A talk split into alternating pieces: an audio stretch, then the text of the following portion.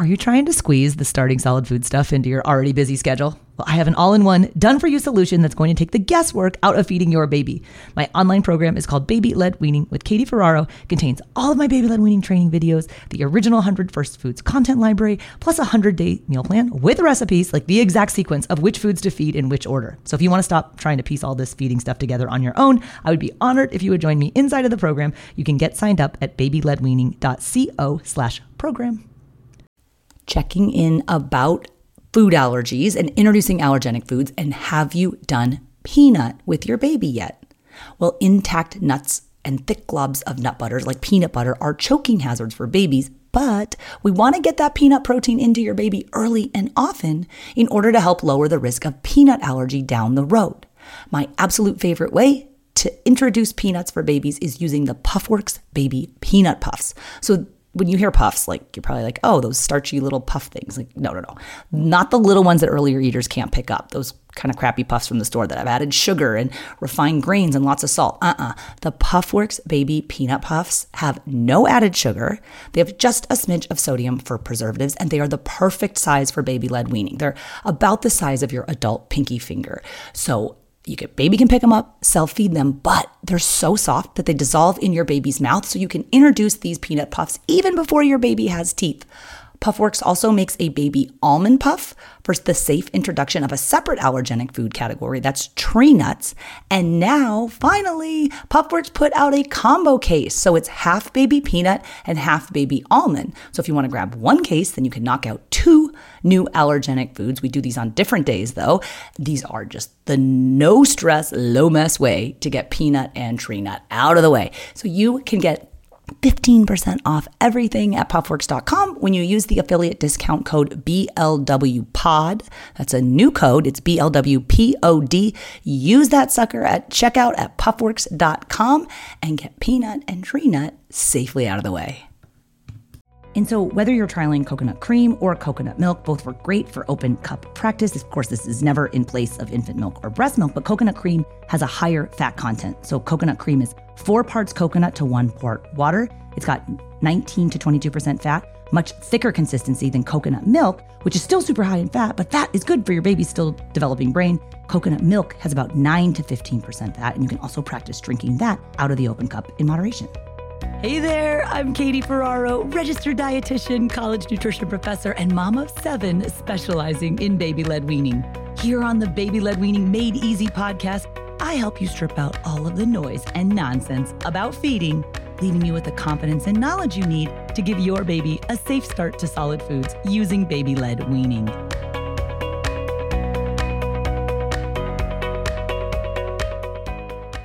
Well, hey guys, and welcome back. Today we're talking about coconut and how to safely feed coconut to your baby.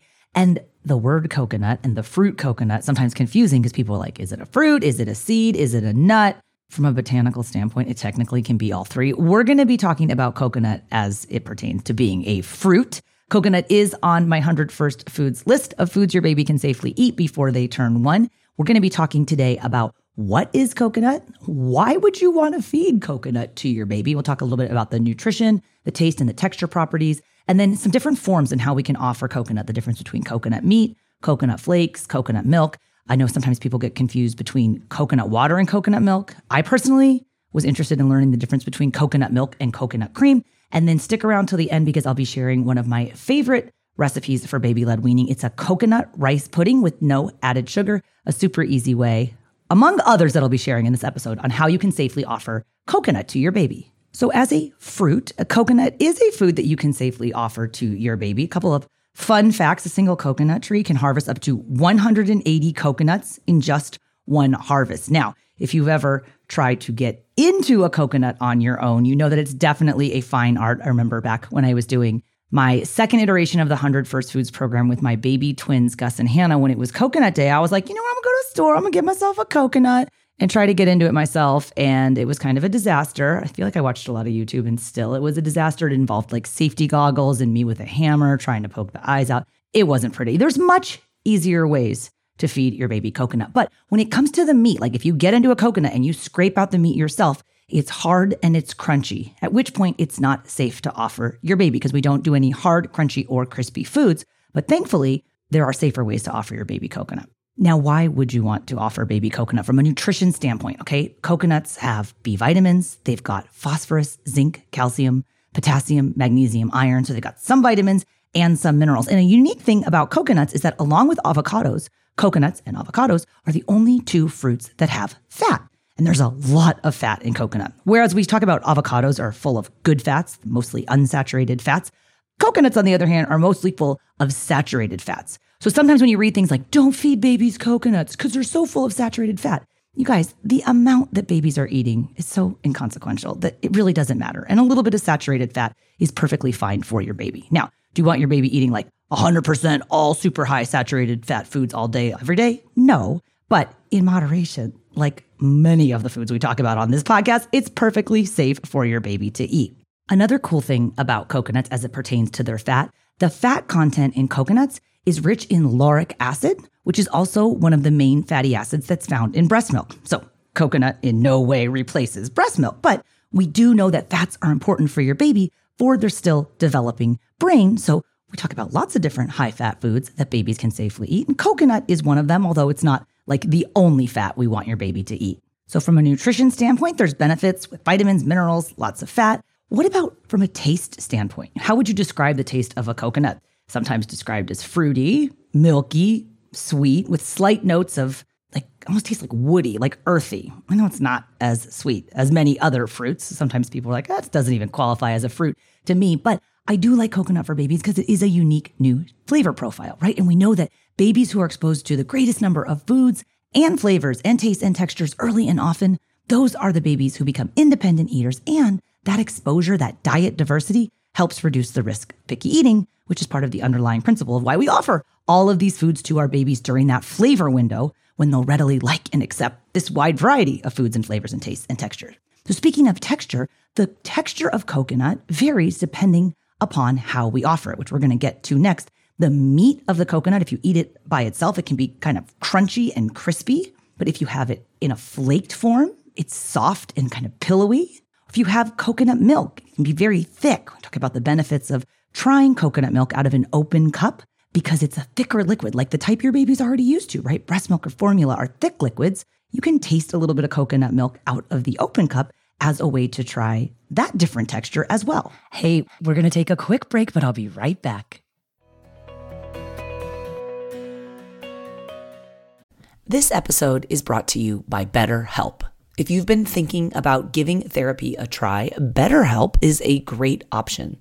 It's a convenient, flexible, affordable, and entirely online experience. All you do is just fill out a brief questionnaire to get matched with a licensed therapist, and you can also switch therapists at any time for no additional charge. I used to think therapy was just for people who have experienced major trauma but therapy can help you be at your best no matter what you're going through. So, whether it's to learn new positive coping skills, set more realistic boundaries, or just show up as a better version of yourself, BetterHelp is here to help. Therapy can help you find what matters to you so that you can do more of it if you want to live a more empowered life, therapy can help you get there and BetterHelp can help you. Visit betterhelp.com slash weaning today to get 10% off your first month. That's betterhelp, H-E-L-P dot com slash weaning and get 10% off your first month.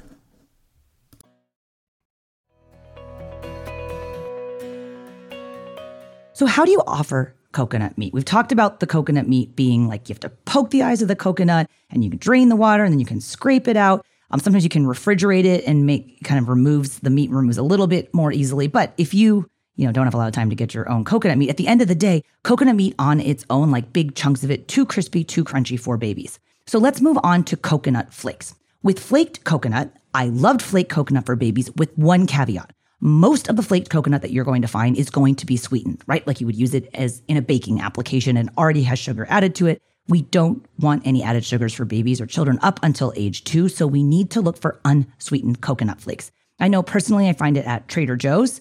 Um, I have a Sprouts near me. They're called coconut threads at Sprouts, but it doesn't have added sugar. If the ingredient list only says coconut, that's what you're looking for, right? We don't want any added sugar you generally don't find salted coconut in flakes. So the sugar is what we're concerned about. Walmart has unsweetened coconut. It's about less than $3 a bag. Uh, if you're in the Kroger family, like Ralph's, they have unsweetened coconut.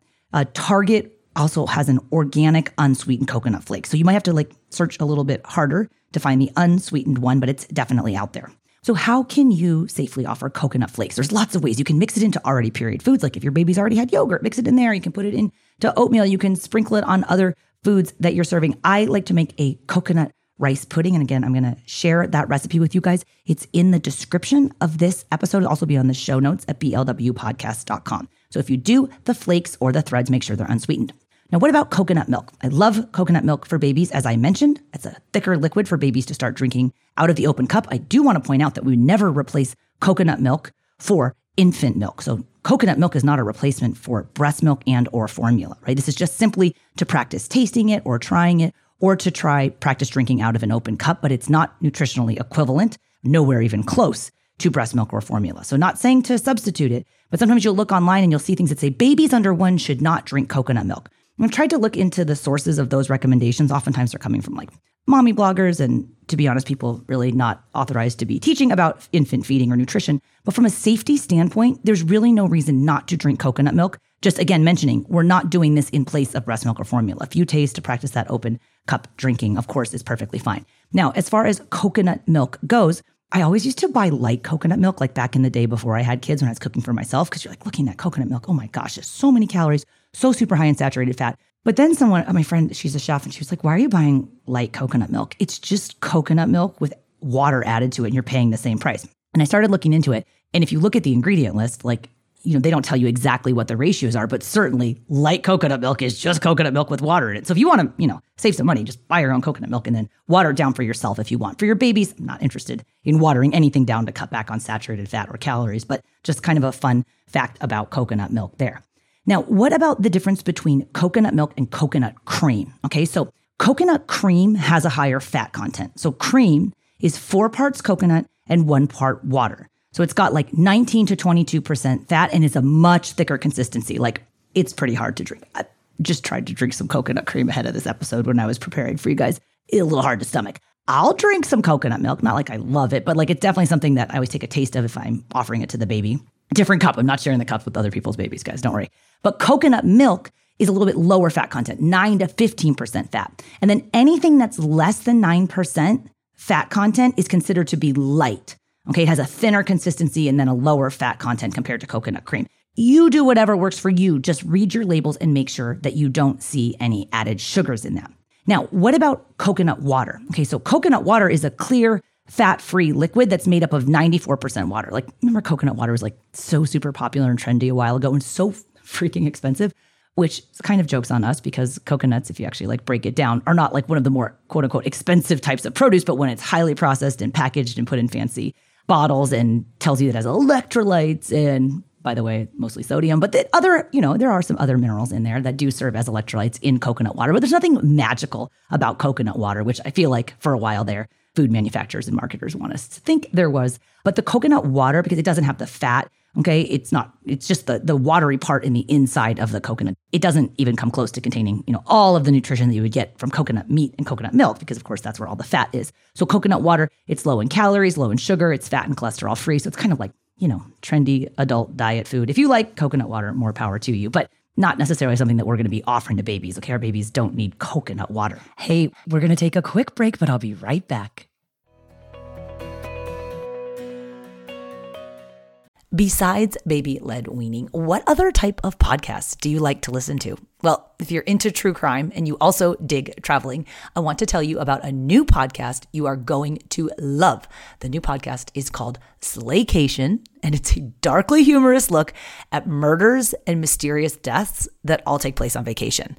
So the show is hosted by a true crime fanatic and her comedy writer husband, and he has a TV producing partner. So Slaycation brings a totally unique perspective to chilling, thrilling, what the heck stories of vacations gone horribly wrong. From the twisted tale of Harold and Toni Henthorn, whose romantic anniversary in the Rocky Mountains ended with one of them falling off a cliff, to Angelika and Vincent, their two recently engaged lovebirds, whose Hudson Valley kayaking adventure ended up underwater.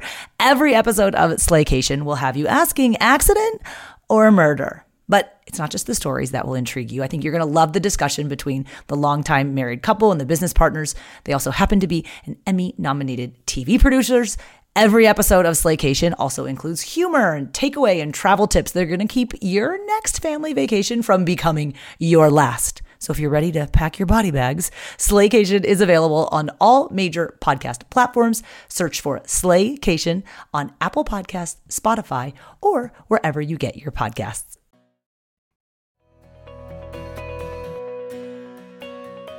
Now, can you be allergic to coconut? Okay. Allergy to coconut is almost unheard of. Even though it has the word nut in its name, coconuts are not nuts. They are not a type of tree nut as classified from the allergenic standpoint. So you don't need to worry about your baby being allergic to coconut, but coconut also doesn't count if you're trying to knock off tree nut from the list of the big nine allergenic foods that you're going to feed your baby.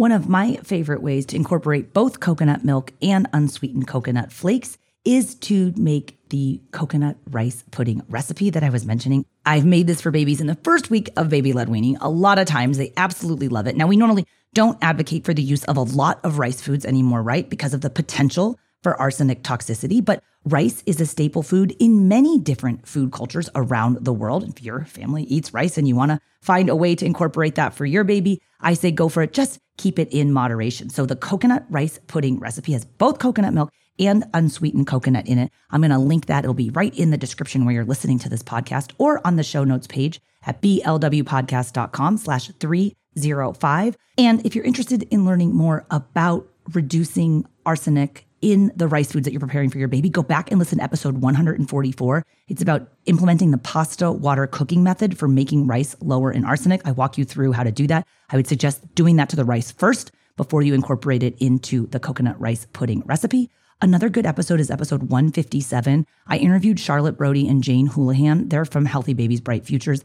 They've done some very important work in the space of publishing about heavy metals in baby foods. And we talked a lot about arsenic in baby food. That was back in episode 157. And if you just can't get like enough heavy metals in baby food content, I also had the head scientist from Consumer Reports, Dr. James E. Rogers, on in episode 208. And we talked, uh, it kind of zoomed out and looked at the bigger picture of heavy metals in baby food. That episode had a lot of focus on mercury with regards to mercury in tuna. Consumer Reports has done a lot of work there, but we also chatted a little bit about arsenic in rice foods too. So I don't want to scare you off of rice foods because if you want to eat them in moderation, it's totally fine. I think the coconut rice pudding is a great way to introduce your baby to both coconut, which they're not going to be allergic to, and rice, which they're not going to be allergic to. And then you can check coconut off the 100 First Foods list from the fruit category. If you want to grab a copy of my 100 First Foods list, I give it away to everybody on my free one hour ish online video workshop training called Baby Led Weaning for Beginners. We just redid that workshop recently with a little bit of a longer Q&A portion,